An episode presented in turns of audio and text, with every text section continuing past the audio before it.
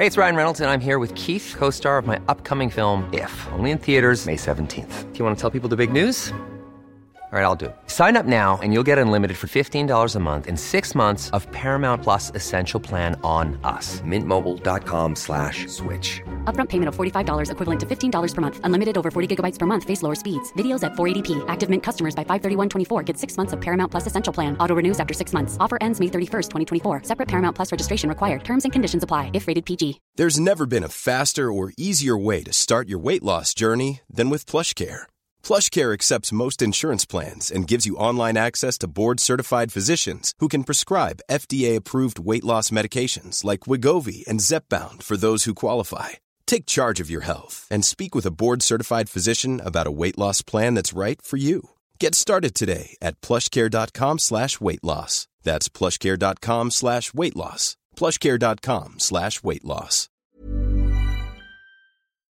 Questo è Schiaffo al Volo, episodio numero 35 di questa seconda stagione. Io sono Simone Eterno, come sempre, sigla. Un altro puntatone con Jacopo e Simone, conoscenza e passione messa a disposizione. Non c'è niente di eterno, ma Rafa sembra tonico. Vi diamo il benvenuto, Principato lo Monaco.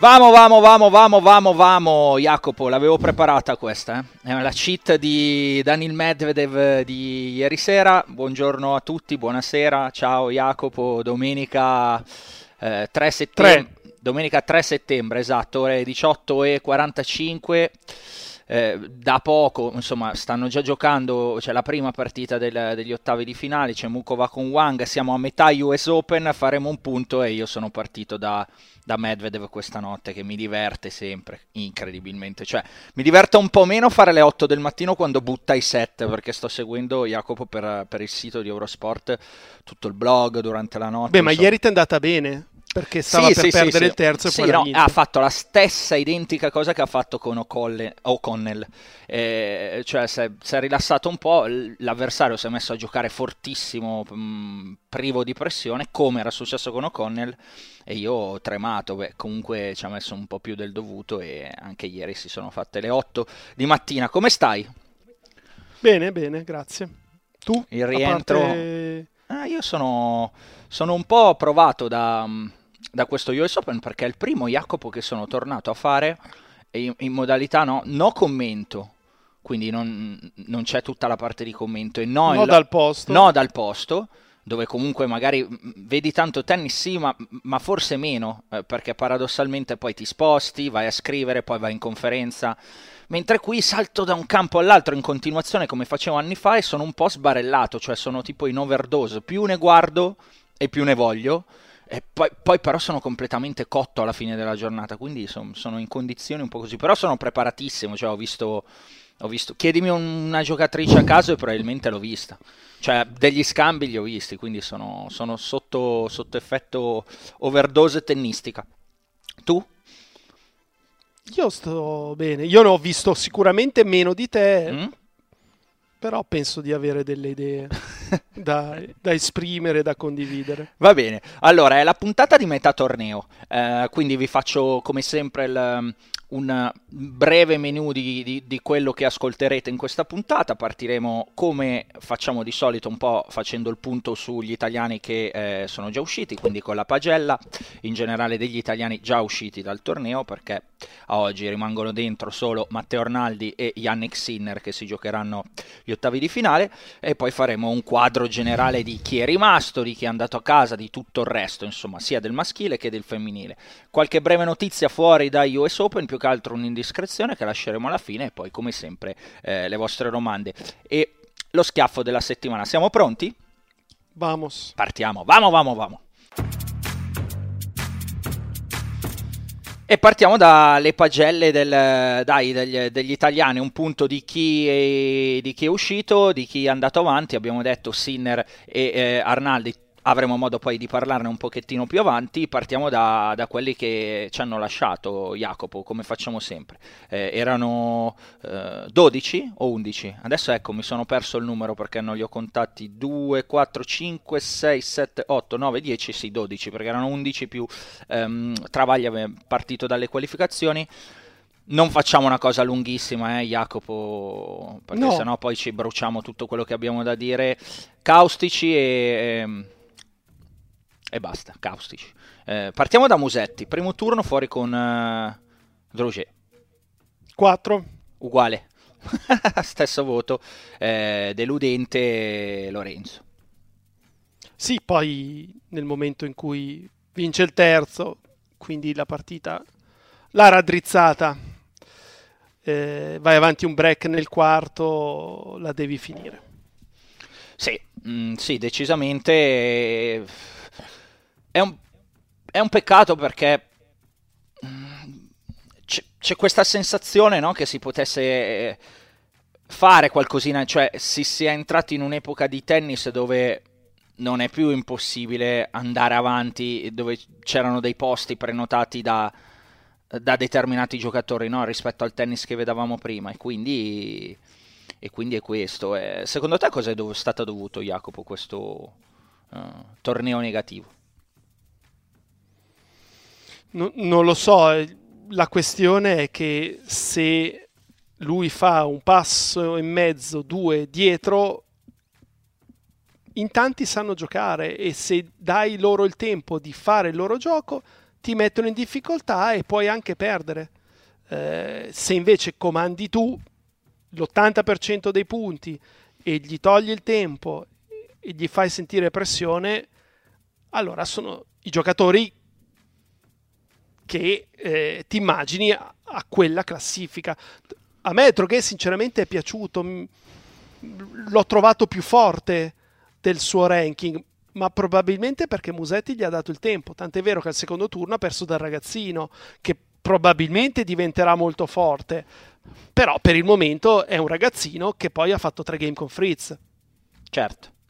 E... È Mensic il ragazzino, eh. Sì, sì, sì, sì, Sottointeso. d- 17 anni cieco proveniente dalle qualificazioni, insomma inizio dell'anno era 400, e una- è stata una delle storie di questa settimana, visto che l'hai citato, lo diciamo, inizio anno era 400, la scalata è, è- è importante e- ed è arrivato appunto fino alla partita con, con Fritz. Eh, va bene, eh, mi pare di capire che sia il solito, un po' allora quello che sottolinei, no? il problema di, di Musetti.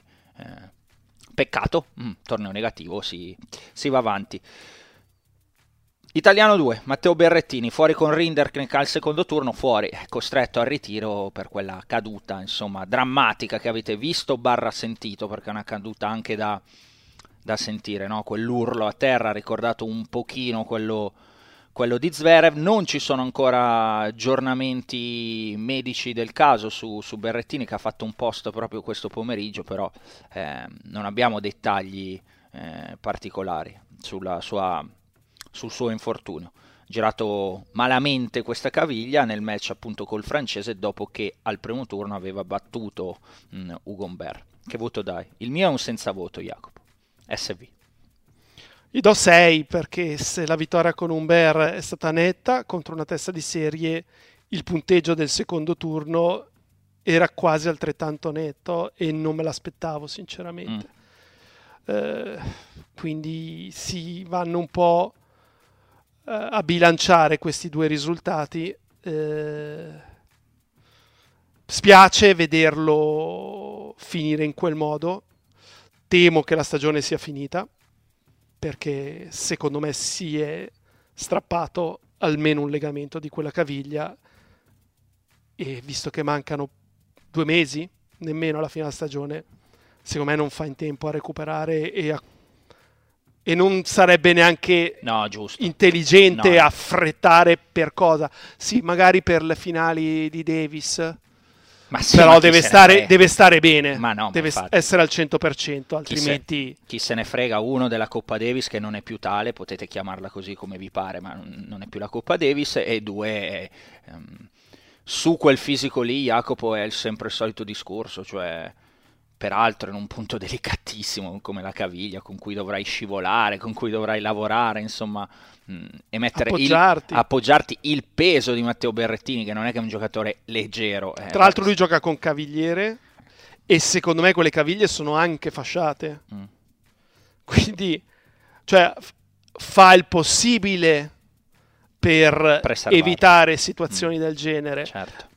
però allo stesso tempo se giochi con la cavigliera la cave- caviglia per forza di cose si indebolisce. Certo. E va bene. Eh, in bocca al lupo per l'ennesima volta Matteo arriva in un momento in cui sembrava comunque da Wimbledon in poi al di là di quanto aveva fatto no, tra, tra, Canada e Cincinnati che non aveva raccolto tantissimo però eh, e poi appunto la vittoria con, uh, co, con Umber poteva dare un, una sensazione di eh, rientrare al di là di quanto era successo con Rinderkrank nel, nel primo set eh, di tornare insomma di farci vedere qualcosa. Ennesimo infortunio e questa è ormai l'abbiamo capito la carriera di Matteo che in questo caso Jacopo mh, non è uno di quegli infortuni che puoi dire eh, come dici tu li devi preservare un infortunio puro di gioco eh, quindi appunto è una componente anche di casualità mh, che, che non, non, dice bene a Matteo. Lorenzo Sonego secondo turno con Sinner. 6 sì forse 5 e mezzo perché insomma mm-hmm. dimmi le altre volte Consigliere aveva fatto qualcosa in più, stavolta... In pieno mm, controllo Yannick dall'inizio sì. alla fine. E sì. per quello che si è visto ieri, qualcosa in più forse si poteva fare. Mm. E, poi, e poi ne parleremo, visto che andiamo avanti con prima trattiamo chi non c'è più e poi chi continua a giocare questo torneo. Um, Cecchinato, fuori al primo turno con Safiullin, nettamente ennesima sconfitta al primo turno della carriera di, di Marco. Sì, e poi il punteggio è 6-4, 6-2, 6-0. Devastante, Disastro. devastante. Sì, gli do 3, che gli vuoi dare? Io avevo messo 4, eh, gli avevo messo 4 proprio perché non c'è stata, non c'è stata lotta, ecco, ecco poi con tutto quello che ti aspetti, chiaramente sono due quattro differenti, no? que- quello di Musetti e quello di Cecchinato, eh, in due condizioni differenti, però poi il, il risultato è lo stesso. Travaglia, Jade Baia.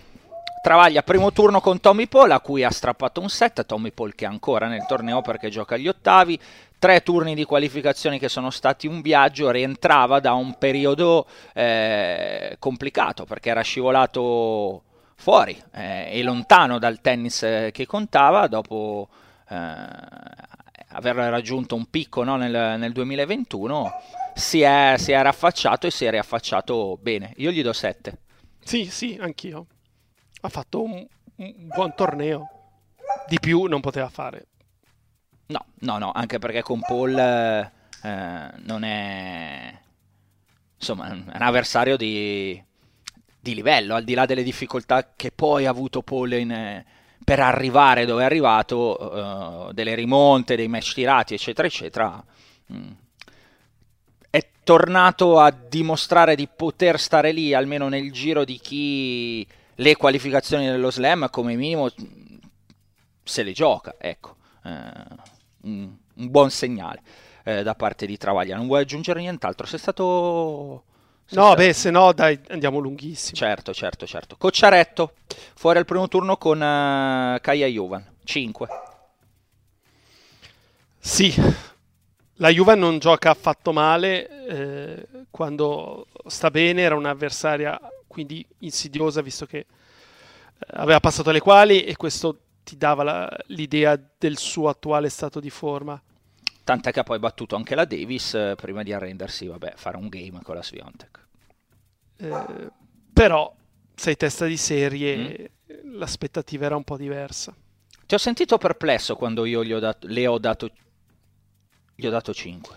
no, perché c'è una, è arrivata una mail sulla Cocciaretto. Se vuoi la giochiamo già adesso, visto che ne stiamo parlando. Dai, dille, leggila, leggila al volo. Perché Filippo eh, ci criticava, tant'è vero che il titolo della mail è Che vi ha fatto Cocciaretto? Che ci ha fatto? L'abbiamo celebrata nel, nell'altro podcast come il numero uno d'Italia. C'è, una, c'è un podcast dedicato a lei. Titolato. Mi chiedo però perché ignorate sempre la nostra numero uno italiana. Abita a Losanna e l'ho vista giocare e vincere questo torneo. Mm. È giovane ha tanta voglia di fare. Qualche parola di incoraggiamento da parte vostra non guasterebbe. Ma soprattutto perché? considerando la difficoltà del movimento tennistico femminile italiano in questo momento. Addirittura nella puntata di presentazione speciale degli US Open l'avete liquidata dicendo Cocciaretto, vabbè. Ora io non mi ricordo esattamente cosa abbiamo detto nella puntata di presentazione, però se anche abbiamo detto Cocciaretto, vabbè, ci abbiamo preso perché Cocciaretto vabbè ha perso il primo turno da una qualificata che non sapevamo nemmeno chi fosse. Comunque detto questo, un, un paio di cose da parte mia. Mm. Eh, qualche parola di incoraggiamento da parte vostra, non guas- perché? No, non siamo i coach.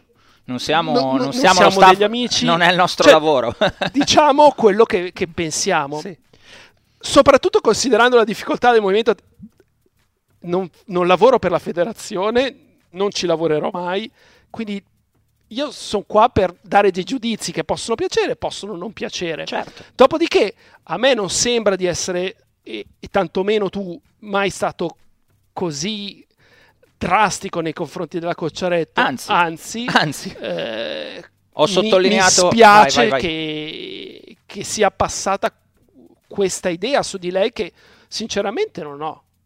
Peraltro io non ricordo di aver mai detto nulla di negativo della Cocciaretto se non appunto che spesso è stata fermata da quelli che sono i problemi fisici che ne ha avuti tanti no? nella carriera, ha sempre avuto qualche problema, perché poi quando sta bene è una giocatrice che con i mezzi che ha, che sono appunto guardati le giocatrici, eh, chi è che era, scusami che fa la domanda, Jacopo non ricordo il nome, Filippo. Filippo, Filippo guardati le giocatrici che vanno avanti, sono, delle, sono giganti eh, o sono potentissime, capito? Cocciaretto non ha quei mezzi fisici lì, quindi è bravissima a fare quello che fa, è stata fermata da dei problemi fisici, ha dei limiti evidenti che saranno difficili da superare proprio per le caratteristiche eh, fisiche eh, che ha. È un'altra che ha fatto cose grandissime no? eh, nel recente passato che aveva quei limiti lì è stata Sara Errani e quindi solo parole positive da questo punto di vista. Non ho capito cosa di negativo è uscito e va bene nel senso, non so neanche se l'ho detto, questo vabbè, va bene nel senso che poi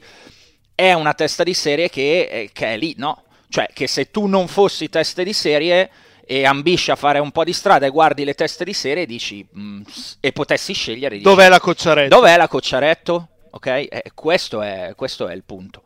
Poi non è detto che ragioni dicendo dov'è la Cocciaretto? vai con la Cocciaretto la Cocciaretto ti batte perché sta lì per una ragione che è quella di essere una giocatrice che non molla una giocatrice capace e poi però dove, dove arrivano dei limiti evidenti. Finito Va bene, um, direi che, che, andiamo avanti. Vabbè, che voto le dai? Perché io gli ho dato 5, tu? Idem. Ok.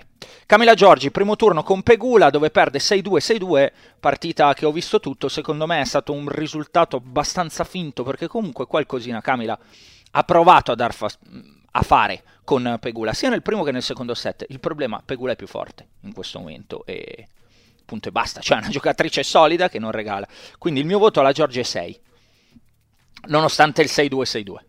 Anch'io ho visto buona parte della partita, ho avuto le tue stesse sensazioni che, che abbia fatto il match,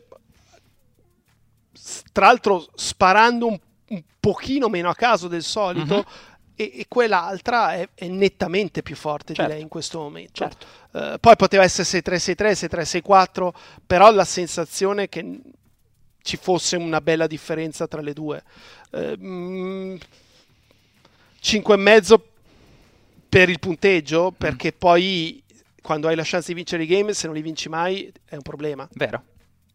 C'è stato quel game lunghissimo, infinito di lotta che poi ha perso, insomma, nel, non mi ricordo se era nel primo o nel secondo set, però eh, questo è quanto. Comunque, a volte il punteggio può essere ingannevole, no? Cioè tu guardi 6-2-6-2, non hai visto quella partita e dici, ah, la Giorgi l'ha presa di brutto dalla Pegula.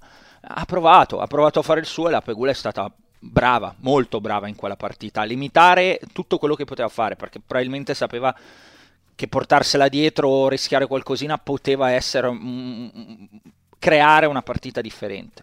E quindi ripeto questo è il mio voto. Jasmine Paolini fuori al primo turno con Ostapenko 2 1 le ha portato via un set eh, e poi Ostapenko insomma è ancora dentro il torneo se la, se la giocherà contro, contro Sviontek agli ottavi, agli ottavi di finale. Eh, per me non è stata anche in questo caso una partita negativa di Jasmine anzi tant'è che mm, le do 6 e mezzo. Sì, è il mio stesso voto siamo molto d'accordo eh, bene, per adesso. Mm. Lo Stapenko è più forte e, e la partita contro lo Stapenko è, è, molto difficile da giocare perché la fa quasi sempre lei. La Paolini è rimasta lì, le ha tolto un set, più di così non poteva fare anche perché non ha avuto chance nei due set che ha perso. Perfetto. Andiamo a um, Lucia Bronzetti che ha perso l'altra notte, ieri notte, ieri. Con, ieri notte con uh, la Zheng um, al terzo turno eh, per me è la sorpresa, non mi aspettavo potesse fare così strada, ha battuto la Krejcikova al primo turno, una Krejcikova che ha fatto e disfatto, però eh, l'ha battuta. E veniva da un momento non particolarmente eh, positivo Bronzetti prima di questo torneo, perché al di là di quanto aveva fatto a Chicago, mh, nella settimana proprio di avvicinamento con lo US Open, da Bad Homburg in poi non aveva praticamente più vinto una partita e non mi aspettavo potesse fare tutta questa strada e vendersela mh, bene anche contro Zheng, io le do 7,5. No, tra l'altro ieri eh, è riuscita ad allungare una partita che sembrava finita nel momento in cui la Zheng ha tenuto ha vinto quel game sul tre pari, game se ricordo bene di 26 punti che di solito ti distrugge se lo perdi e invece da quel game c'è stato un parziale di 12 a 2 della Bronzetti e poi sono state in lotta per tutto il terzo set, anzi sì. è andata avanti lei 4-2. Eh, 7,5 hai dato, 7,5 è il mio voto. Pazzesco. E... Siamo in linea, siamo in linea. E basta. No, è davvero brava, è, è, ripeto, per me la sorpresa assoluta, del, al di là di se vogliamo considerare Arnaldi, e poi ne parleremo, è, della spedizione italiana è quella che mi ha lasciato eh, le, migliori, le migliori sensazioni eh, al di là appunto di, dei due ancora dentro, ecco, ovviamente. Martina Trevisan, e chiudiamo, che è arrivata al secondo turno con mh, mm, Vondrusova, mh, mm, vincendo una partita drammatica quasi con, con Putinzeva. Sentiamo che voto gli dai tu, Jacopo, sono curioso. Le do sei e mezzo, Anche proprio si... per come siamo ha uguali. con la Putinzeva. Eh, di... di gioco, perché il gioco lo faceva lei e anche di, di nervi, di lotta, eh, perché non era facile. La Putinzeva correva, si difendeva e, e, quindi tutti i punti se li doveva conquistare. Devo dire che la Trevisan ha fatto dei bei miglioramenti quest'anno sul cemento. La sua classifica è crollata, ma perché eh, c'era, c'era era Garros, della semifinale eh, Roland Garros certo. che credo sia un risultato irripetibile per lei ed era anche una classifica che non rispecchiava sicuramente il suo valore sul cemento. Mm, però io ho visto dei bei progressi eh, sul veloce da parte sua e secondo me è una giocatrice che può stare tra le 50, non tra le pre- prime 30 ma tra le 50 sì. Perfetto, abbiamo chiuso la pagellanza, la prima parte degli italiani. Jacopo, un sunto della cosa, al netto di tutto, al di là di Cocciaretto con Juvan, una spedizione femminile che tutto sommato ha fatto il suo se non di più, di, almeno di quanto erano le aspettative prima del torneo, una spedizione maschile invece fin qui al di là di Sinner e Arnaldi, molto bravi, eh, insomma, due italiani su 16 eh, giocatori eh, agli ottavi di finale mh, mm, sono positivi, ecco, mh, mm, l'infortunio di Berrettini e il KO di, Musetti. di Musetti sono quelli che un pochettino lasciano l'amaro in bocca. Va bene, eh, andiamo perché c'è tantissimo di, di, cui parlare dei risultati di tutti gli altri. Andiamo all'analisi del US Open fin qua.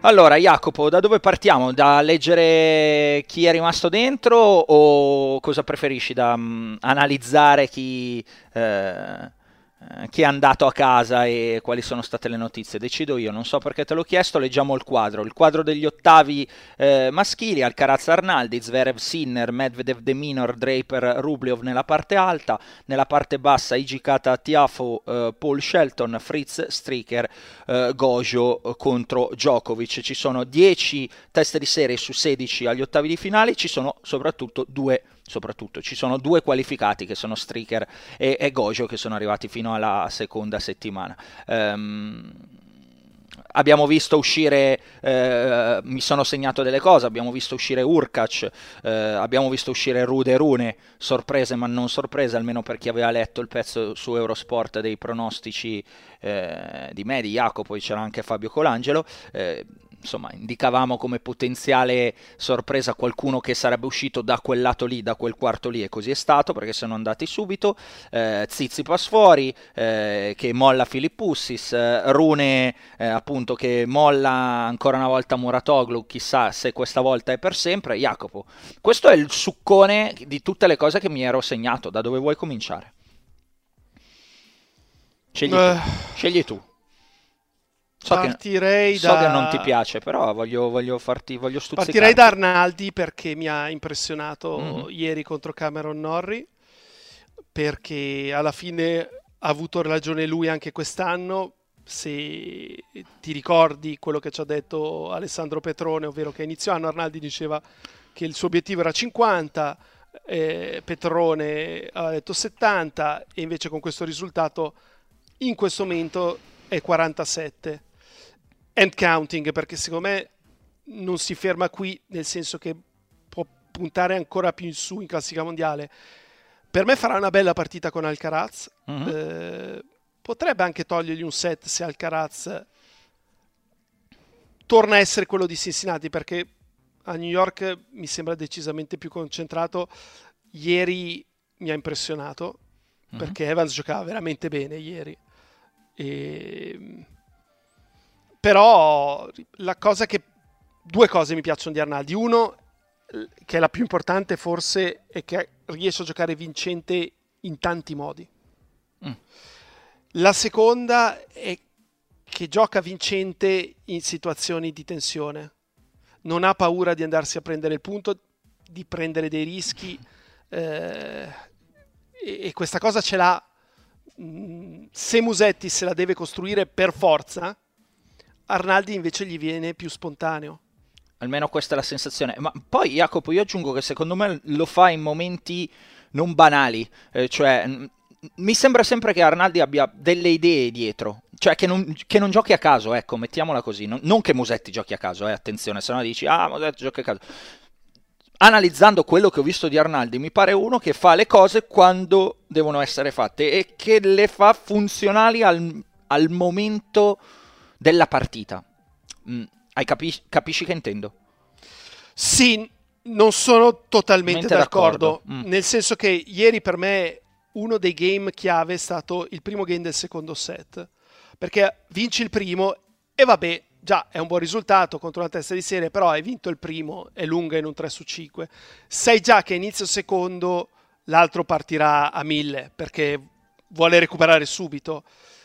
E lui va a 15-0 con un dritto vincente, poi serve e fa palla corta sul primo colpo, che era un po' figlia del momento, euforia, mi viene tutto.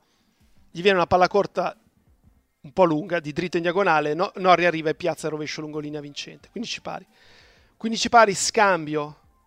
Norri comanda, prende mano il gioco col dritto, fa il punto 15-30 e lì sono guai. Perché il primo game del secondo, dopo che hai vinto il primo, e servi tu, è importantissimo. 15-30 lui serve un kick, si sposta e gioca un dritto a sventaglio coi piedi sulla riga laterale a 800 all'ora lungo linea vincente.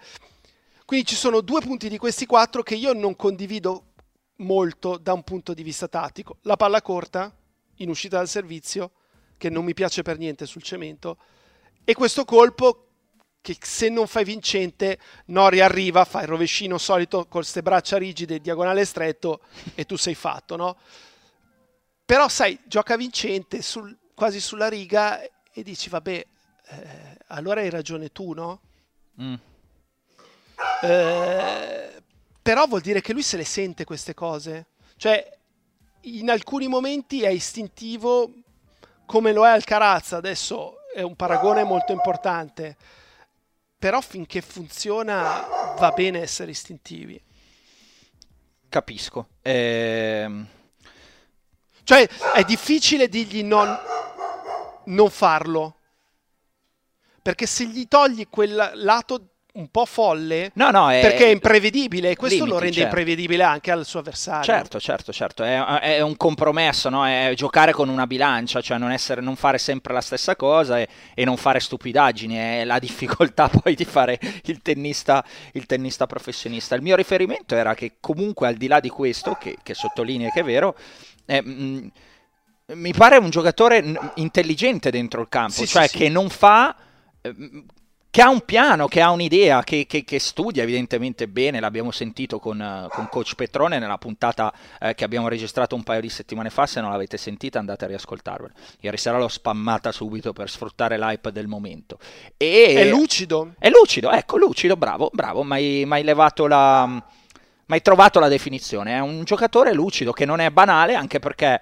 Eh, ci siamo abituati no, a giocatori, cioè a Sinner, adesso abbiamo come metro Sinner che, che, che è un giocatore insomma di un certo spessore, e, però hanno la stessa età e quindi è, è giovane e sta salendo molto molto bene ed è una bellissima, una bellissima notizia.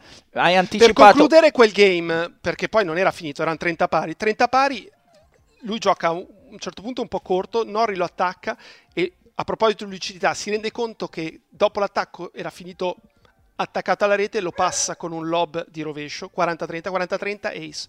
Cioè da 15-30 lui gioca tre vincenti con tre colpi, uno diverso dall'altro, e dici wow. No, no, ma anche, anche, Jacopo il finale di secondo set, che è il momento decisivo ovviamente della partita, proprio l'ultimo punto, come chiude, di nuovo quella lucidità, perché corre all'indietro, non fa un twinner, non fa una stupidaggine, guarda che Norri è appiccicato alla rete e lo lobba di nuovo. E, e quindi è un giocatore... È un giocatore intelligente. Intanto Jacopo sta sgridando Jade. Ti sentiamo, Jacopo, ti sentiamo perché Jade abbaia. E, um, basta, basta no, gli hai detto. Sì, sì, sì, si è sentito. Tra l'altro in questo momento è irresistibile perché ieri è stata dal parrucchiere, quindi è profumata e proprio bella. Okay. Però deve smetterla di abbaiare sì, perché, ci, perché ci rovina il podcast, Jadina. Quindi se no non prendi il cibo questa sera, eh? stai buono. ehm, finito, finito Arnaldi, no, non finito Arnaldi, che Cosa può fare con Alcaraz Jacopo? Perché è una piccola preview per chi lo ascolterà domani mattina. Eh, quindi co- Deve provare a fare cosa può fare? quello che sa fare, cioè giocare questo tennis brillante contro un avversario che ha il tennis più brillante del circuito mm-hmm. e... e godersela. Eh, Lui se l'era posto, eh? troppo. a proposito Dimmi. di obiettivo, non so se l'hai sentito nel post partita, insomma, eh, raccontava eh, quando ho guardato il tabellone eh, mi ero posto di arrivare qua, volevo arrivare alla partita con Alcaraz, per misurarsi evidentemente, Certo. considerando e, e capire dov'è. Eh, Jacopo, um, sono audace se dico obiettivo provare a vincere un set? No, No. assolutamente. Però più che vincere un set, secondo me provare a stare in partita sempre. Dall'inizio alla Cioè, fine, se cioè dargli finisce fastidio, certo. 6-4, 7-5, 7-6, Perfetto. forse è meglio di un 6-1, 6-2, 4-6, 4-6-6-2. certo, sì sì sì, è come, come dici spesso, no no, è, è- è chiaro, cioè rimanere lì, vicino, dare, Giocarsi ogni singolo punto. dare fastidio a Carlos Alcaraz. Vediamo, sarà una partita chiaramente che da non perdere proprio perché c'è il numero uno del mondo almeno ancora fino alla fine del torneo e come dicevi il giocatore più brillante con il tennis più brillante contro eh, questo eh, tennista italiano che ormai eh, stanno imparando a conoscere anche fuori eh, da noi della nicchia no? che, eh, che conoscevamo e, e che sta diventando insomma un altro nome oltre ai Berrettini, Musetti, Sinner ovviamente anche, anche Matteo Arnaldi bravissimo. Ehm, andiamo a Yannick andiamo a Sì. Yannick visto che hai portato la- l'argomento italiani eh, che si giocherà insomma questo ottavo di finale contro Sasha Zverev. Ehm, 3 a 1 i, i, precedenti a favore di Zverev. Sinner ha vinto il primo in quel Roland Garros autunnale eh, ricordi e poi non, non, ha più, mh, mm, non, ha più, vinto una partita con Zverev che ha faticato tanto Jacopo questa notte contro contro Dimitrov, perché se Dimitrov fa i due set point del secondo set e va 2-7 a 0 ed erano due ore e mezza, è vero che eh, Dimitrov aveva già un po' quasi il serbatoio in riserva, però restano 2-7 a 0 da rimontare a un giocatore che un po' di esperienza ce l'ha. È riuscito a salvarsi lì e poi Dimitrov insomma, aveva problemi anche la gamba, ha mollato, ha vinto due game da quel momento in poi. Eh, il torneo di Yannick fin qua ti chiedo e poi ti chiedo della partita e dell'ottica di, di Sinner. Scatenati. Ma fino a questo momento è, è, un buon torneo in termini di risultato perché ha perso un set eh, e quindi va tutto bene, non ha speso particolari energie. Però a me ieri un paio di cose hanno preoccupato. La prima è, è la seconda di servizio mm-hmm. che si è incartata e e gli è andata bene che contro un giocatore che non risponde bene come Vavrinka non ne ha saputo approfittare quanto un altro giocatore avrebbe potuto nel momento in cui di maggiore tensione e penso soprattutto al eh, suo primo turno di battuta del terzo set. Era sotto 1-0 eh, 0-15 serve una prima seconda veramente con la tremarella che sfiora il nastro. Riserva un'altra seconda che rimane in campo per miracolo molto lenta. Poi vince il punto 15 pari, su 15 pari Vavrinka sbaglia un rovescio lungolinea vincente di due dita. E, e, da lì ha ripreso un po' in mano la situazione Sinner, ha avuto le tre palle per il doppio break. Vavrinka eh, è riuscito a salvarsi, poi ha giocato un game disastroso Sinner sul 4-3 e devo dire che è stato bravo e questo ce l'ha sempre. Lui anche quando perde un game che non dovrebbe perdere o perde dei punti, però poi riprende subito a giocare. Sì, cioè, sì, non si deprime. a cancellarli mm. subito e gioca il colpo più importante del match sul 4 pari, 40 pari, quel diritto in corsa in diagonale vincente che è stato un colpo stupendo e da lì è finita la partita in realtà. Però con quella seconda e con anche quei passaggi a vuoto che ha avuto di dritto sei preoccupato, ti sento eh, preoccupato. Sì. In ottica ambizioni. Anche Zverev, sì. Già in ottica anche Zverev? Sì, sì, perché se Zverev serve bene diventa un problema mm. riuscire a strappare il servizio. Ieri comunque ho guardato un po' i numeri, 15 ace, un solo doppio fallo con Dimitrov. Mm-hmm. Eh, no, no, e Sinner invece ha iniziato servendo molto bene, tante prime, e poi è calata la percentuale di prime e con il calo de- delle prime serviva sempre più seconde, le seconde eh, ieri non funzionavano. Oggi sono sicuro che abbia allenato quel colpo parecchio. Spero che ritrovi la sicurezza perché è importantissima. Senti, cosa, cosa, dicono i bookies?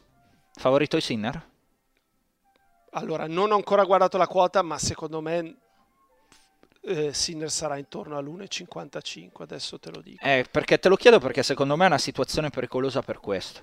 Uh, No, è 1,70. È una situazione pericolosa per questo. Zerev arriva da, da, non da underdog, ma quasi, nonostante i precedenti.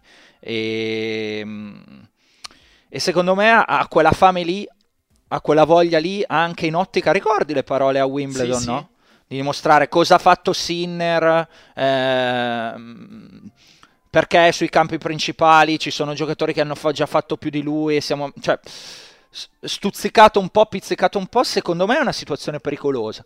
Eh, Zverev mi dà più l'idea di essere un giocatore che fa più fatica quando magari è il favorito e deve dimostrare rispetto a quando può giocare un po' più libero, senza pressione come è in questo momento, no? Perché comunque la sua stagione, grazie ai punti del Roland Garros, l'ha già riportato lì in alto, ne avevamo già discusso di questo, quindi non ha... Ehm, ansie particolari di classifica o cose del genere. Può giocare questa partita da sfavorito per i bookies, sfavorito per molte persone e libero ma di voler dimostrare. E secondo me questa è un'insidia in più per Sinner. Tu cosa ne pensi? Ma sicuramente io non so quali persone ritengano Zverev favorito perché sono pazze. Mm. Eh, che poi possa vincere un altro paio di mani, un altro no, no. discorso, ma che sia favorito non c'è nessun motivo per dare Zverev favorito domani se, no, se non, se non uh, ti posso citare Jacopo i precedenti, no? tu guardi, hanno giocato quattro partite, tre le ha vinte Zverev, puoi ragionare sì, su quello. Da qu- quanto tempo è passato? 2022 l'ultima. E, e Zverev cosa ha fatto quest'anno? No, no, no, ma sì ti stavo solo giustificando la cosa. Con, eh, con Sinner. Anche da un punto di vista tecnico, secondo me, se Sinner serve discretamente è superiore perché dalla parte del dritto è più forte, dalla parte del rovescio c'è equilibrio. Poi Zverev gioca un pochino meglio a rete, ha un pochino più di mano, però non credo che la partita si decida a rete. Ehm, quindi per me Sinner è favorito, però è logico ed è corretto quello che dici tu. Domani ci si aspetta che Sinner vinca. Se non vince è un problema, nel senso che eh, è una delusione. Dopodiché lui non deve stare dietro a quello che diremo noi nel podcast di domenica prossima o, o quello che scriveranno eh, i suoi detrattori o magari anche qualche suo tifoso però ci si aspetta che domani lui batta Zverev. Eh, poi, se Zverev fa un partitone, gioca al suo massimo livello. Ci leviamo il cappello e non analizziamo. 7-6 al quinto Zverev. Pazienza, no, cioè, no, siamo, siamo, qua per analizzarlo. È esatto. chiaro che l'obiettivo che abbiamo fissato tutti è il quarto con Carlos Alcaraz. Sinner deve tra virgolette deve, no? deve arrivare lì. Eh, c'è un ostacolo non banale e l'abbiamo detto, un ostacolo in cui nei precedenti è sotto, domani arriva da favorito, Jacopo vi ha sottolineato alcuni aspetti tecnici, vediamo cosa combina Ianni che se riesce a riregalarci questa partita con Alcaraz che io personalmente attendo tantissimo perché eh, per tutto quello che abbiamo già detto, no? non sto a ripetere ogni volta lo stesso concetto, ma in sintesi nell'ultimo anno la sensazione che sia cresciuto più di Alcaraz che di Sinner, ma al tempo stesso ho la sensazione che il tennis di Sinner o Sinner in generale con Alcaraz si accoppi bene e gli, da, e gli dia sempre fastidio. Vorrei che il campo mi rispondesse a queste due cose, cioè da un lato una sensazione dall'altro l'altra capire cosa succede poi dentro, dentro, una partita. Attendo onestamente tantissimo Sinner al Carazzo un anno dopo. Speriamo Yannick riesca ad arrivarci. Davanti c'è comunque un avversario non banale perché um, Dimitrov aveva giocato due ottimi primi set, eh, Jacopo. Due, due, primi set, primo e secondo set. Ecco, i primi due set della partita erano stati di ottimo livello, quindi... Mm, c'era del merito di Dimitrov nell'aver portato Zverev in quel quel tipo di partita lì. Non dei meriti di Zverev per aver giocato magari un po' molle e non essere stato concentrato, ecco, per quello che ho visto nella notte, quindi, um, quindi attenzione a questo. Va bene, abbiamo parlato tantissimo di, eh, eh, anzi quasi eh, esclusivamente di, eh, degli italiani, di Arnaldi e... Ehm, eh, di Yannick Sinner un pochettino sugli altri, Jacopo, cioè nel pastone che ti dicevo prima. Eh, Urkac che continua ad andare a lunghissimo, poi si salva una ma perde quella dopo, eh, oppure Ruderune, oppure Zizipas, da dove partiamo? Chi... Ma io partirei da Stritzer, mm, eh, okay. anzi Stricker, ehm, perché a me era piaciuto tantissimo alle Next Gen Finals l'anno scorso e mi chiedo un po' come mai ci abbia messo così tanto a ottenere un risultato del genere. E tutto sommato non sono stati nemmeno pessimi i suoi risultati di quest'anno, è vero che è stato fuori un pochino eh, in primavera, però per come gioca non dovrebbe stare fuori dai primi 100. L'unica cosa che non va bene è, è il fisico. Eh, e stavo per risponderti al perché, perché leggendo un pochettino, anche da, mm, scambiando due parole con, con gli svizzeri, eh, non è uno che si ammazza di lavoro.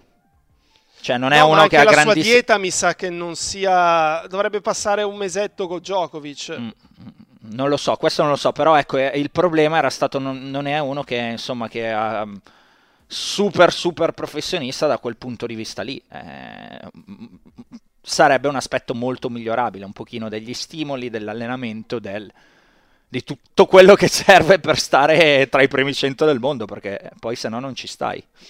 E quindi ti ho risposto, penso, un pochettino alla, alla domanda. Se era una domanda, alla, alla, all'affermazione, ecco, quanto, quanto sostenevi. E, mh, oltre a lui? Ma oltre a lui, ieri Alcaraz mi ha impressionato, sinceramente. Cioè, ve- vedendo prima Alcaraz e poi Sinner, dico, non so cosa possa fare Sinner con Alcaraz, poi ogni giorno è diverso, ogni matchup è diverso, però veramente mi ha fatto paura Alcaraz. Mm. Eh, sono curioso di vedere Medvedev e Minor. De Minor sta giocando turno. forte. E poi a, a Medvedev comunque dà fastidio. Perché, perché De Minor corre quanto Medvedev, se non di più, e quindi hai voglia di stare là dietro, aspettare che l'avversario sbagli. Otto ore di partita, aspettiamoci all'infinito. No, anche perché poi, ripeto, Medvedev qualcosina quando il buon O'Connell e, e, e il buon... Eh, oddio, mi manca eh, ieri notte, eh, il Bites, eh, quando Bites ha iniziato a spingere di dritto, cioè qualcosina ha, ha, ha concesso, cioè ha fatto vedere di non essere più quel giocatore, no? Medvedev di, della versione, che ne so, 2019, qua in questo torneo che non sbagliava mai, mai, mai, mai. Eh, quindi eh, è una partita interessante. De Minor ha raggiunto una condizione da qualche mese eh, di giocatore che insomma sta performando con costanza e, sarà... Ha fatto un piccolo salto in avanti. Sì, sì, sì, sì, giustifica insomma il salto che ha fatto anche in classifica, ecco, non, arrivano... Perché adesso le, è a ridosso dei 10. Le cose non sono mai casuali, eh, non perde più quelle partite che prima ogni tanto perdeva e vince contro avversari che tra virgolette deve battere o può battere, più che deve può, avversari che può battere, ecco, quasi sempre adesso ci vince e quindi eccolo là il salto. Eh, non mi hai parlato e continua a non parlarmi, io te li butto lì di Zizipas e di Rude Rune. Ma eh, Rune non era a posto. E eh, va bene. Eh, Ormai abbiamo però... capito che l'annata è così, cioè deve risolvere questi problemi fisici che ha. Però? Però Carbayes è stato veramente continuo, mentre Rune era confuso. Cioè provava a giocare d'anticipo, poi provava a essere difensivo. Cioè un'idea la devi avere e devi mm, perseguirla per un po' di tempo, non puoi fare tre punti in un modo, tre in un altro, perché poi se ti vanno male, e che fai? Hai finito le idee. Cioè, dopo due game hai già finito tutte le idee. Hai provato tre punti di qua, tre punti di là, li hai persi tutti, e mo eh, cioè, gli stringi la mano. Poi effettivamente questo problema dietro al ginocchio sinistro, eh, non so quanto fastidio gli potesse dare, però magari ha, lo ha condizionato nelle scelte che ha fatto. Eh, Rud, ehm, Rud penso che a poco a poco tornerà dove dovrebbe stare, cioè fare finale di slam. È troppo. Ne ha fatte tre, sono dei risultati eccezionali che non rispecchiano il suo valore. Cioè, ci sono troppi giocatori più forti di lui.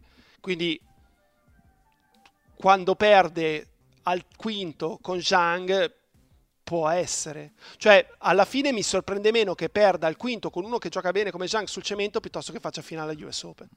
Mm, hai dato, hai dato un'indicazione. Eh, anche perché se poi cioè, il gioco di Rud è, è, è, quello. È difficile, hai capito? Ed è quello. Bisogna sempre anche lì lottare su ogni punto. Su, eh, cioè, è sempre una singola conquista. Non è mica facile fare tutto tutto l'anno sempre così, hai capito?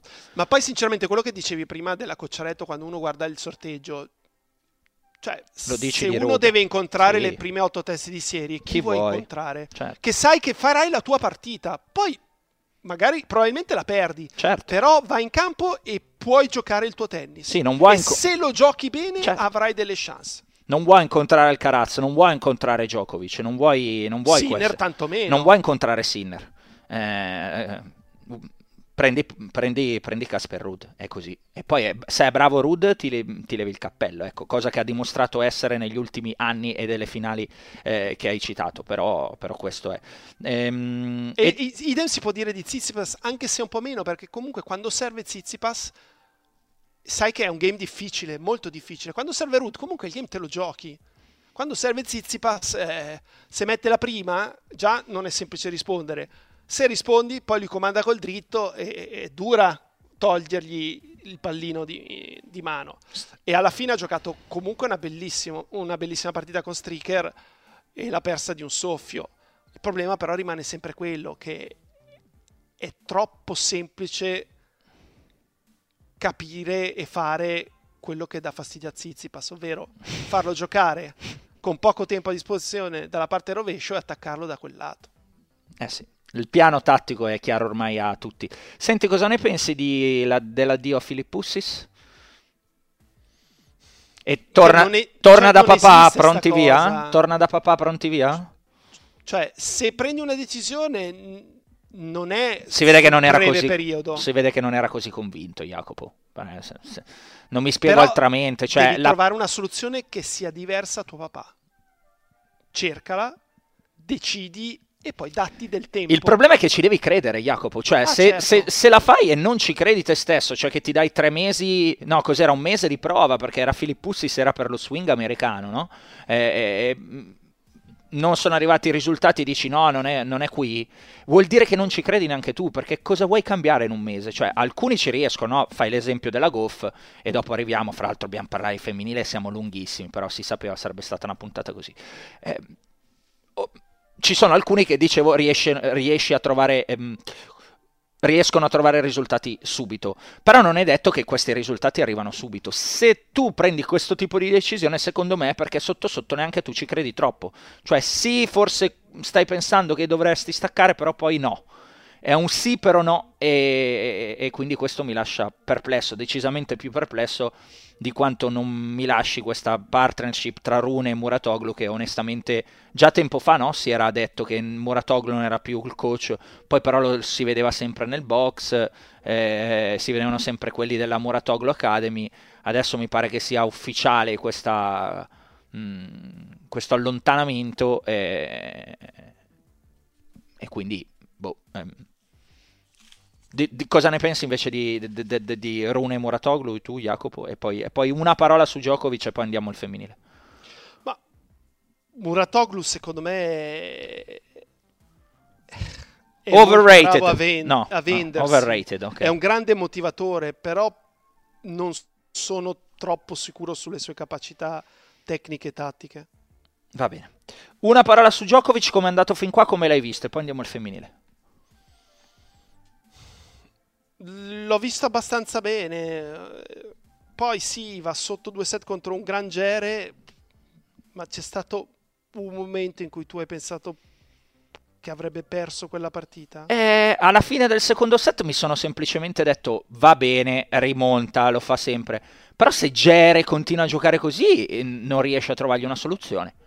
Perché non riusciva a trovargli una soluzione per due set, non non si è trovata una soluzione. Poi qual è stata la soluzione? Farsi muro. Ha detto adesso non sbaglio più niente, qualsiasi cosa lui faccia sbaglierà prima o poi, calerà prima o poi, leggerò un po' meglio quel servizio, che sono tutte cose che sono successe, calato un po' il servizio, Barra gliel'ha letto meglio Djokovic, lì il confine è sempre un pochino labile, e, e, e poi si è messo dietro a non sbagliare più niente, e Gere ha iniziato un pochettino a sbagliare, è sceso dalla nuvola su cui stava giocando. Però se, se non avesse smesso di stare su quella nuvola lì, Jacopo era un problema, perché Djokovic non è che non ci stesse provando, eh, ci stava provando e che quello non sbagliava mai. Ehm, detto questo, l'ennesima prova insomma di, dei pep talk, di andare davanti allo specchio, cambiare modalità. Bisogna di... entrare prima di lui e spaccare gli specchi. Sì, ecco, questa questa... questa è una... Chissà cosa si dice poi, io me lo vedo proprio come De Niro in Taxi Driver. Cioè, Are you talking to me? Sì, esatto, stai parlando con me? Cioè, adesso vai fuori e vinci questa partita, hai capito? E, qual- e c'è una parte del cervello di Djokovic che risponde a questa cosa qua e lo fa è che comunque rendere vane sempre le giornate di gloria degli altri è, è qualcosa di straordinario, perché sono 15 anni che lo fa e quindi ennesima riprova di Djokovic che onestamente superato ulteriormente questa cosa qua credo che non abbia grandi problemi ad arrivare fino, fino, alla finale al di là di quanto Fritz stia facendo bene no Jacopo? Sì eh, però ha un, ha un tennis talmente esplosivo che può metterlo in difficoltà però deve riuscire a stargli addosso perché se non, non, dovessero entrargli subito i colpi può anche finire rapidamente. Va bene, abbiamo parlato tantissimo, però eh, tra italiani e, e, maschile verrà una puntata un po' più lunga, poi a un certo punto la fermerò per forza Jacopo, perché noi possiamo fare una puntata da due ore, andiamo al tabellone femminile. Femminile, Jacopo, in cui tu davi Coco Goff favorita del torneo, ha faticato però un po' più del, eh, del previsto, no? dal, primo match, dal match del primo turno contro la Sigmund a, um, allo stesso match con, um, con la Mertens. Um, ti ha sorpreso questa fatica o la vedi comunque come una cosa positiva, cioè ha saputo reagire alla difficoltà? Io la vedo come questa seconda opzione.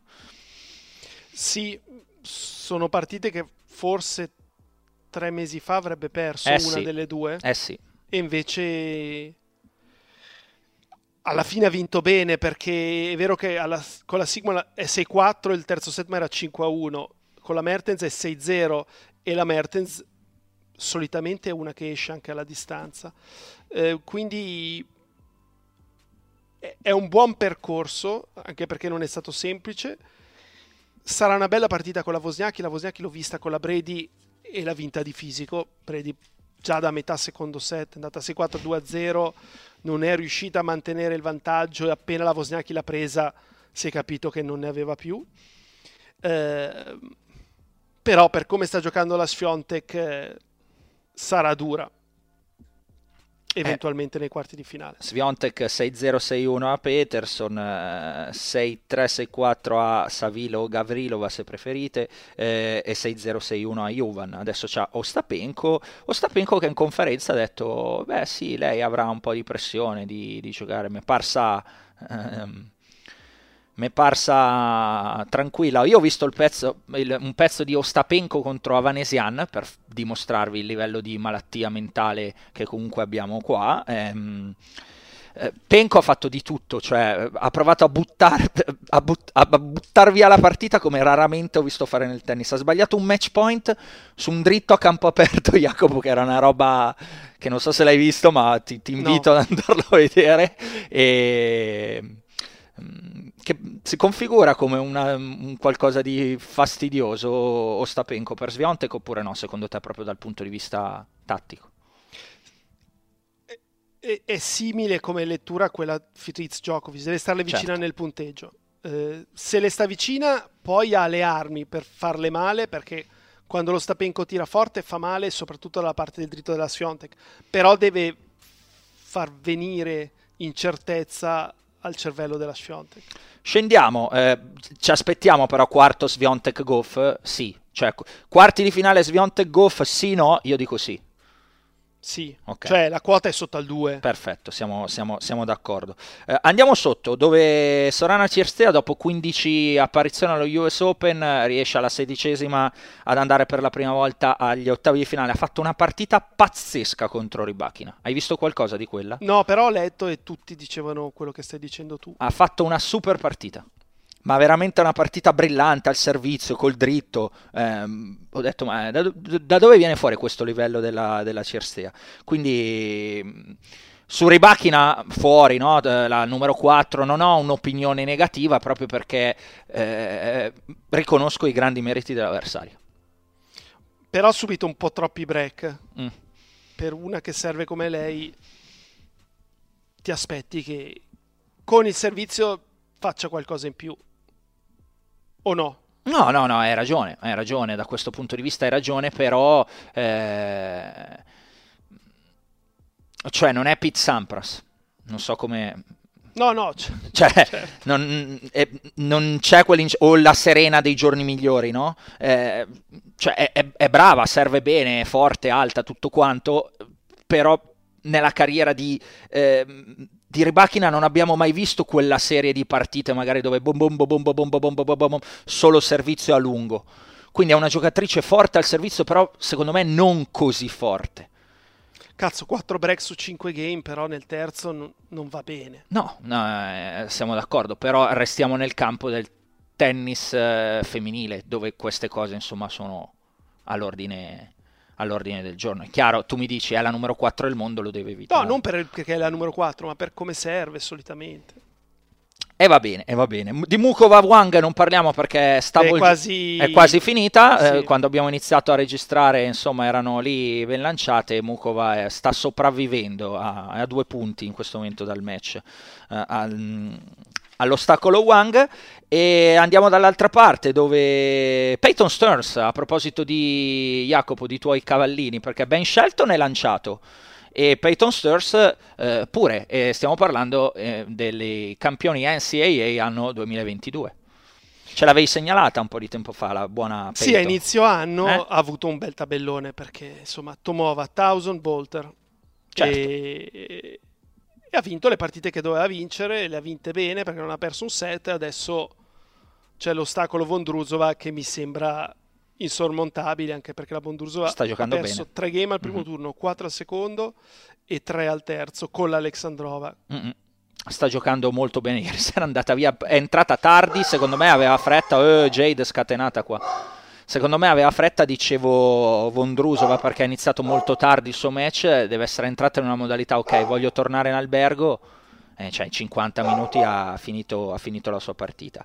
Um, la mezza sorpresa per me, de, anche a quanto scrivevate sia, sia tu che Congi nei pronostici, cioè la Kiss eh, che eh, batte Samsonova. È stata superiore però, mm. sinceramente. Uh poi ieri gli entrava il rovescio più spesso di quanto accada normalmente e, e quindi la Samsona faceva più fatica a comandare lei il gioco. Eh, non, non, è una prestazione negativa, la Kise è stata più forte. Eh, brava lei, è, è, una che il tennis eh, c'è sempre stato, eh, poi bisogna mettere insieme tante altre cose oltre al solo tennis. Eh, troverà agli ottavi Jessica Pegula, eh, Pegula numero 3 abbiamo detto quanto ha fatto con la Georgia, abbiamo detto come ha regolato bene la, la TIG, eh, una vittoria con, uh, con Svitolina che sensazioni ti ha lasciato? Ecco, una è quella delle poche partite che non ho visto Pegula Svitolina, neanche un pezzetto. Però è una bella conferma, ovvero battere la Svitolina che vale molto di più della sua attuale classifica mondiale e probabilmente entro la fine dell'anno sarà più intorno al quindicesimo posto. Eh, è una conferma su una giocatrice che ha raggiunto un livello che è quasi sempre quello, e, ovvero per batterla intanto devi essere una top 20 probabilmente e in più devi giocare una gran partita. Cioè, Com'è... una giocatrice sulla quale puoi fa- fare affidamento alla Pegula. Una partita con Kiss come la vedi? Secondo me è pericolosa. Sì, ma secondo me non ha la continuità per, per riuscire a, a vincere punti su punti su punti con tanti vincenti. Dovrebbe riuscire a mettere talmente tanta pressione alla Pegula che la Pegula si senta oppressa e quindi debba uscire dalla sua zona di comfort e tirare ancora più forte. Uh-huh. Secondo me la velocità massima della Chisa è più alta, però la velocità della media, media della Pegula è superiore e quindi paga la distanza. A lunga distanza. Sì, sì, sì, non è uno sprint ma una maratona. Esatto, la Pagula dovrebbe avere la meglio. Se salta una di queste due varianti, allora potrebbe farcela, però la Kiss deve giocare veramente un super match. Scendiamo, Jobber con, che ha faticato con Noskova e ha faticato con Buzkova tantissimo questa, la scorsa notte, eh, quella appena passata, ecco, io ho visto un po' anche di quella, mm, a me Jobber sembra che abbia un po' il serbatoio in riserva, cioè stia facendo una fatica a vincere queste partite, le vince poi in qualche modo, ma non c'è tanta benzina lì dentro, questa è la sensazione che ho. È altamente probabile che possa ripetere il risultato dell'anno scorso, rischia tantissimo con la Zheng, se batte la cinese perde il turno dopo con la Sabalenka. Va bene, eh, e allora andiamo proprio a Sabalenka Kasatkina, l'hai già dato come Sabalenka, Sabalenka fin qua come è andata? Bene direi, no? Molto. Sembra anche molto rilassata, molto sorridente, molto tranquilla, serena. Era la mia favorita nel, nel prono che abbiamo scritto su, su Eurosport. Um, due parole su di lei? Bah, se gioca con un po' di calma, se il servizio non le crea problemi, è la più forte della parte bassa. I, cioè, l'unica incognita potrebbe essere la Vondrusova in semifinale. Se, se sconfigurerà la Vondrusova, perché può certo. sempre uscire con Pegula la Vondrusova, no? La Pegu- certo, però nei quarti Pegula Vondrusa prendo la Vondrusa. Pegula finché non vince un quarto di finale slam. Tu non la prendi. Per me lo perde. Ok, fino a prova contraria tu giochi con la serie aperta, cioè sì, che sì. perde sempre. L'ho mai... imparato a mie spese alla roulette, cioè mai andare... è uscito 14 volte rosso, non giocare nero, aspetta che esca il nero, poi lo giochi. perché è vero poi, eh? Cioè, c'è sempre il 50%, che poi non è 50 perché c'è lo zero, eh, di probabilità. Non è che la roulette si ricorda che è uscito 14 volte rosso, allora adesso cerca di far uscire il nero. No, no, no, assolutamente, assolutamente. Eh, dei femminili mi ero segnato le lacrime della Saccari in conferenza stampa fuori al primo turno, al primo turno contro Rebecca Masarova eh, con un 6-4, 6-4 anche piuttosto netto. Eh, Jacopo, cosa mi dici di Saccari che insomma diceva di aver perso anche un pochino stimoli, voglia? Eh. Allora, la Saccari è una giocatrice che per arrivare dove è arrivata ha lavorato tantissimo. Cioè, c'è un po' di qualità, ma c'è tantissimo lavoro. E temo che lei si sia sopravvalutata a un certo punto. Ah, tu dici ha smesso di lavorare? No, no, non dico questo. Però ha iniziato a crearsi delle aspettative, secondo me, esagerate. Chiaro. Eh, cioè, lei parlava di numero uno al mondo. Per me non può essere numero uno al mondo la Saccari. Cioè, eh, e, e, quindi, sai, quando poi hai quelle, quelle aspettative, poi non la conosco, quindi non so se ci credeva fino in fondo alle sue parole, ma se è sì la risposta, diventa difficile. Perché poi magari ti ritrovi al primo turno in difficoltà in uno slam e dici: Ma come io punto a diventare numero uno al mondo e so qua che rischio al primo turno? E se perdi un pochino di quella capacità di lottare su ogni scambio, di dimostrarti solida la tua avversaria o, per, o anche raggiunto quello status di top 5, top 8 al mondo, pensi di fare il punto in pochi scambi, allora diventa difficile. Chiaro. Jacopo, voglio chiudere il femminile chiedendoti, a fronte di tutto quello che hai visto, confermi come tua favorita dopo una settimana Goff o cambi idea? No, premesso che, come avevo, ti avevo detto no, in, quel, in, quella conversazione che abbiamo avuto, che poi serviva a te per scrivere il pezzo, cioè non è la mia favorita a vincere il torneo, però visto come ci arrivava, vista la quota, secondo me era un tentativo che valeva la pena fare. Cioè, se vince contro la Swiatek nei quarti, io mi aspettavo che arrivasse a quella partita, ci deve ancora arrivare, allora poi per me diventa la favorita e quella quota crolla.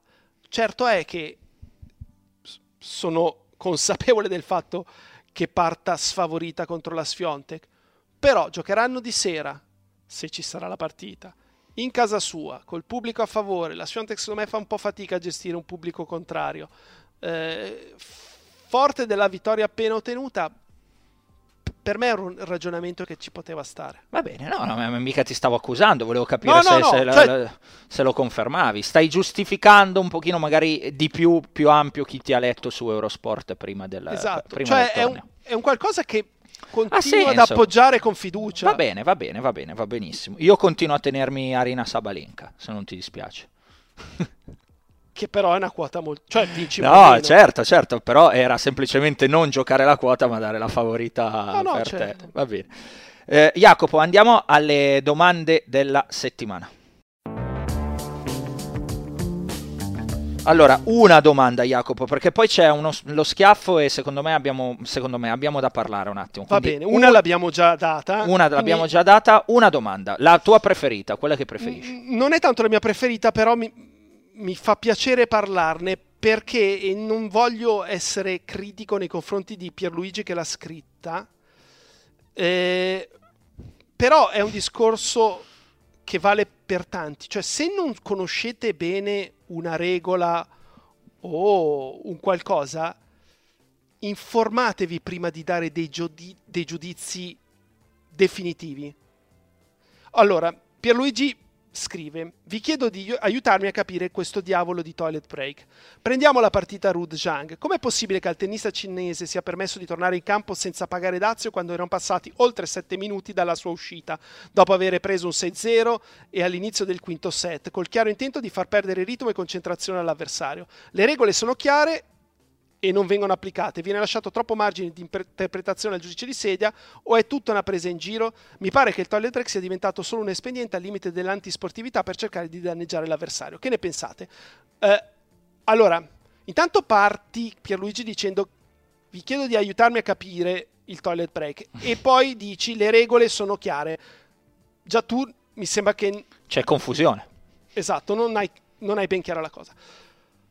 Partiamo dal presupposto che i minuti partono da quando il giocatore arriva negli spogliatoi. Se ci mette un quarto d'ora dal centrale ad arrivare negli spogliatoi, sono 15 minuti, non è Certo, colpa sua se il certo. bagno non è di fianco a- al campo. Certo, ok? è fuorviante, scusami Jacopo e ti faccio andare avanti, è fuorviante, e lo dico subito, quello che voi vedete scritto Quindi- esatto. Dalla grafica che sbaglia la grafica della regia a fare quel conteggio lì che è totalmente inutile, perché voi vedete time since last point, il tempo che è passato dall'ultimo punto e vedete 7 minuti, 8 minuti, non sono quelli che ha passato in bagno, non sono quelli che ha passato in bagno, significa soltanto time since last point, il tempo passato dall'ultimo minuto, ma non è quello il toilet break. Torna pure Jacopo, vai avanti, scusa Ok. se ti ho interrotto. Poi, se avete notato, nel momento in cui il giocatore esce, c'è sempre un qualcuno che lo segue. Con una radiolina. spesso è un giudice di linea, eh, comunque è qualcuno all'interno della sezione eh, dei giudici di sedia, giudici di linea, eccetera, che lo segue per sincerarsi che effettivamente vada in bagno, che nessuno del suo team si possa avvicinare per dargli un suggerimento. Eh, e poi cosa fa in bagno? Perché i minuti totali sono 5 adesso. 3 per cambiarti e 2 per, Per andare in bagno. Per farla. Ok? Se tu non vai in bagno, in realtà hai a disposizione 3 minuti. Quando torni, questa persona che ti ha seguito dice al giudice di sedia: sì, è andata in bagno, no, non è andata in bagno. Quindi applica un regolamento oppure no. Il giocatore sveglio cosa fa? Supponi che non debba andare in bagno. Comunque va in bagno, tira l'acqua anche se non ha fatto niente e si prende questi 5 minuti. Ma i minuti sono 5 e sono dal momento in cui arriva agli spogliatoi al momento in cui esce dagli spogliatoi. Tutto il resto non esiste. Tant'è che l'altro giorno Berrettini ha preso eh, nel match con Rinderkirk un warning ehm, perché? Perché aveva, ehm, ci aveva messo un po' più di tempo, ma Berretti- la giustificazione di Berrettini è che erano quando mi avete portato fuori, il tizio non sapeva dove portarmi e probabilmente lì c'è stata la comunicazione del tipo che fa ok contate da adesso ma poi non era stato ufficialmente almeno questa era la spiegazione di Matteo cioè ehm, si, è- fa, si era perso perché giocava sul campo 5 o sul 12 non ricordo quelli dove sotto passi tra praticamente tra, tra il pubblico perché lì sotto passi tra il pubblico vieni scortato attraverso il pubblico e quindi si è, si è creato un pochino di problema perché ci sono proprio tutte queste comunicazioni no? in tempo reale con radiolina di quando viene fatto cosa. Quindi questa è, questa è la regola. Poi a volte il, il bagno è vicinissimo, a volte il bagno è lontano. E, e quindi s- cambiano i timing e voi vedete dei timing che, ripeto, il problema è fuorviante secondo me quando segnalano quel time since last point. Eh, che vi fa pensare che sia la pausa che si è preso uno, non è la pausa che si è preso uno, è semplicemente il tempo che è percorso dall'ultimo punto giocato a quando ricominciano e voi magari sotto vedete 8 minuti, 9 minuti e dite ma come? Non era 3 barra 5? Eh, è quello che trae un pochettino, un pochettino in inganno. Va bene Jacopo, era questa l'unica domanda? No, ce n'era un altro paio che mi ero segnato. Eh, però siamo lunghi, siamo va bene, 72 bene. minuti e vorrei dare lo schiaffo Dai. della settimana, non può non esserci lo schiaffo, no? No, no, Via, schiaffo della settimana. Allora Jacopo, eh, io prima di dare lo schiaffo devo fare sentire una cosa ed è questa qua. They treated me like I was a bad person. Would I enjoy more if you played a great shot and people would scream and, and give you the respect you deserve for your performance in that moment? Yes, you enjoy it more. And what do I play tennis for? I'm, I'm 35. What do I play tennis for? I made good money, you know, I'm not going to probably reach my best rankings anymore, not in singles. I play out there for the people. I play for the effort. I can still play. My body is, is giving me the chance to play a little bit more. And I know there are fans out there that, that appreciate fighting and not giving up and just good sport. And yeah, I think it's the first time I'm crying in a press conference. I thought I, you know, you're as a tennis player, you are you are a performer. You you owe the people. You owe the kids that watch. You owe the people that buy tickets for a lot of money. and I'm I'm just a bit. I mean, at the end of the day, I go home and I can look at myself and I can say I did a great job. But did I get anything from the people for that? I didn't. Maybe it's not zero. Maybe it feels like zero right now, but it feels pretty much like a, a flat zero. Even even less than a zero because they treated me bad. Like they treated me like I was a cheater, like I was like trying, you know, sneaky ways to to win this match or something. They treated me like I was a bad person. But you know, there are people who are throwing rackets, who are screaming, who are like making bad gestures toward the audience. I did not one moment in the whole match, and there was a lot of tension going on. Not one moment I did anything. I was just slow, and that's. that's something in the rule. I get my time violation. That's fine. Yeah. No. I don't know. Allora, queste erano le parole di, eh, per chi le ha capite, di, della Sigmund dopo la partita con, ehm, con, la Goff. con la Goff, in cui insomma in conferenza stampa Sigmund va in lacrime e, e, dice tutto quello che avete appena sentito. Spero sappiate l'inglese, se non sappiate l'inglese mi spiace. Ehm, io Jacopo le do uno schiaffetto. E non sono cattivo, perché, cioè, onestamente per me questo discorso qua, e so che tu non la pensi così, però sono contento, così viene fuori una discussione. Questo discorso qua, secondo me, è un discorso che eh, è umano, io la comprendo, Dalla, dal punto di vista umano comprendo tutto, ma onestamente eh, evidenzia l'incapacità della mia generazione, perché siamo quasi coetanei io e la Sigmund, più o meno, siamo lì, della mia generazione e di quelle successive di gestire le emozioni negative. Cioè, che cosa significa che lei ha 35 anni e gioca per il piacere di fare una performance? E chi se ne frega? Il pubblico americano, che è becero, paga un biglietto per andare a mangiarsi i suoi dog, ruttare e ti fagli contro. E, lei e non... a quanto pare anche fumare canne. E, e, lei deve, e, a lei non deve interessare questo perché è una sportiva professionista e di nuovo faccio un discorso che è stata ben remunerata nella sua carriera per affrontare tutto questo. A me che vada in sala stampa a piangiucchiare eh, perché oddio mi tifavano contro, non mi hanno tifato, eh, eh, no, si sono comportati male come se fossi stata una persona cattiva, andavo solo piano. Dal lato umano io lo capisco, ma dal lato mh, mm, puramente della realtà delle cose, sei una sportiva, che cosa significa questa cosa qua? Non, non riesco a capire l'incapacità della mia generazione, di quelle successive, di gestire le emozioni negative.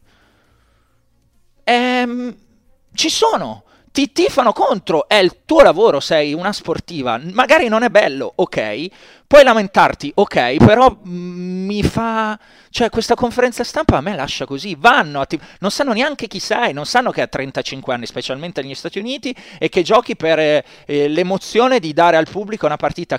M- mi spiace, ma chi se ne frega, cosa significa questa cosa? Non so se sono stato cattivo, però onestamente l'ho vista rimbalzare sui social da una parte all'altra e mi ha lasciato perplesso perché continuo a percepirla proprio come l'incapacità generazionale di avere a che fare con tutto quello che è neg- negativo. E, ehm, siamo deboli, una generazione è debole.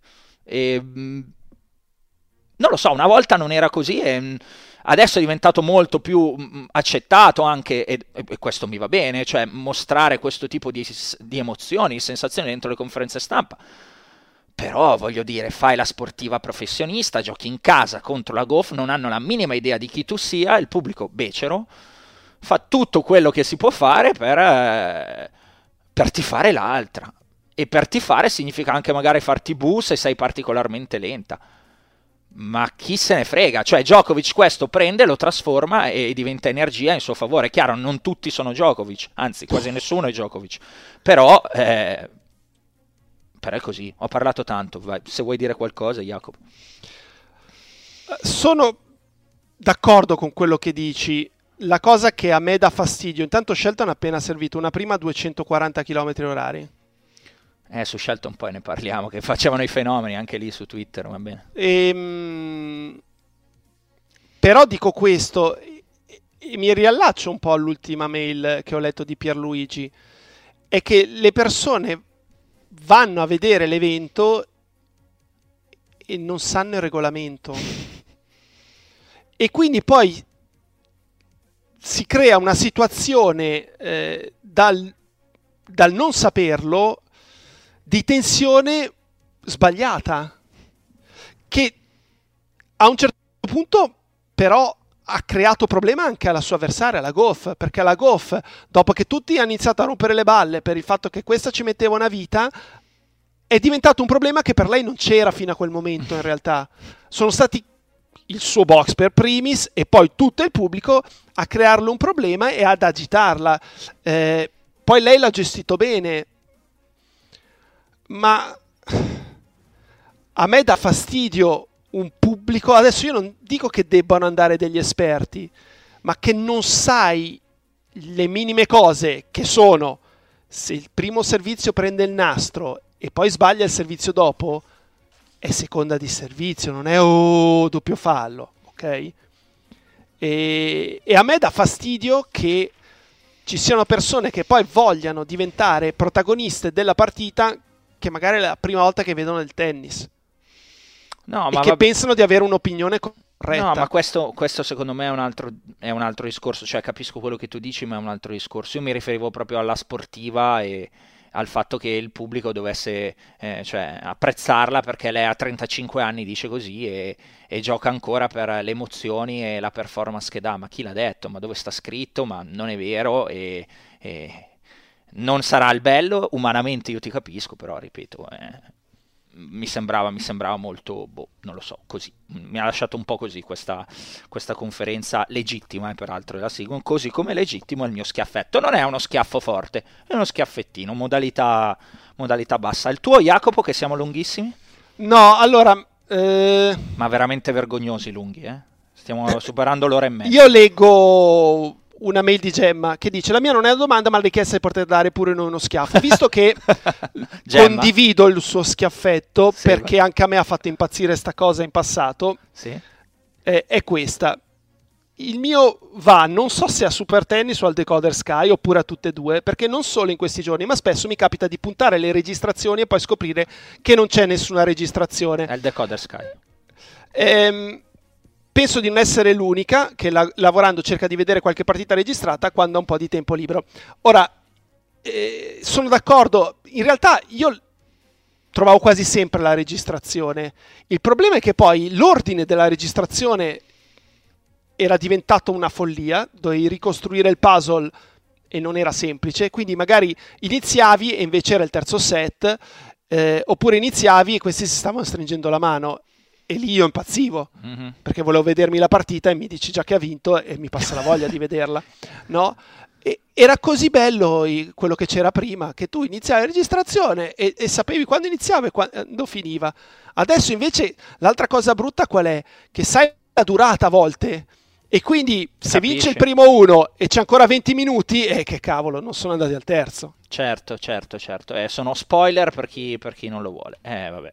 Problemi di nuova piattaforma e ci fermiamo qua. Eh, non, non, aggiungiamo altro. Jacopo, super lunghi, io volevo dare in chiusura una notizia che è di questo pomeriggio, cioè questa anticipazione che dà il Telegraph con Simon Briggs, che ultimamente con le anticipazioni ci ha preso, quindi la diamo. Cioè a fine mese si incontreranno WTA e ATP due giorni a Londra per discutere di fusione, di creare un unico organo. La volontà credo sia provare un pochino a limitare i danni se arrivano eh, gli arabi eh, pesantemente nello sport, così come testuale è mh, il crescere del sindacato fondato da Djokovic PTPA che sta pro- sta mh, raccogliendo ancora più consensi. Quindi potrebbe esserci all'orizzonte una fusione, una bomba lanciata così, ne discuteranno, ecco, se non altro ne discuteranno a fine mese a Londra i boss di eh, WTA e ATP per far diventare una cosa unica. E di oggi pomeriggio è una chicca, ve la butto lì e questa è la chiusura di Schiaffo al volo. Ci risentiamo, Jacopo, a fine torneo e super good job by you. No, good job by you. Ciao. Ciao.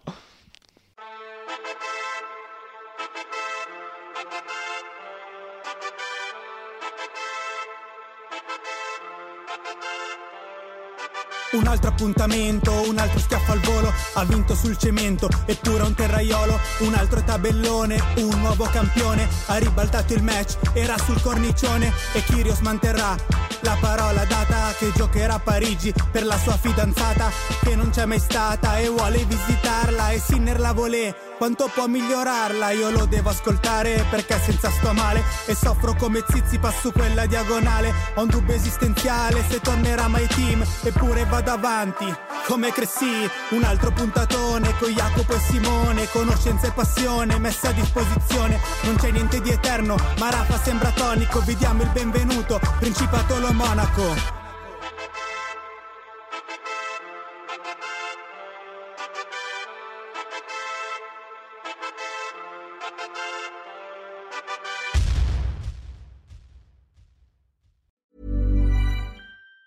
Planning for your next trip? Elevate your travel style with Quince. Quince has all the jet setting essentials you'll want for your next getaway, like European linen, premium luggage options, buttery soft Italian leather bags, and so much more. And it's all priced at 50 to 80% less than similar brands. Plus, Quince only works with factories that use safe and ethical manufacturing practices. Pack your bags with high-quality essentials you'll be wearing for vacations to come with Quince. Go to quince.com slash trip for free shipping and 365-day returns.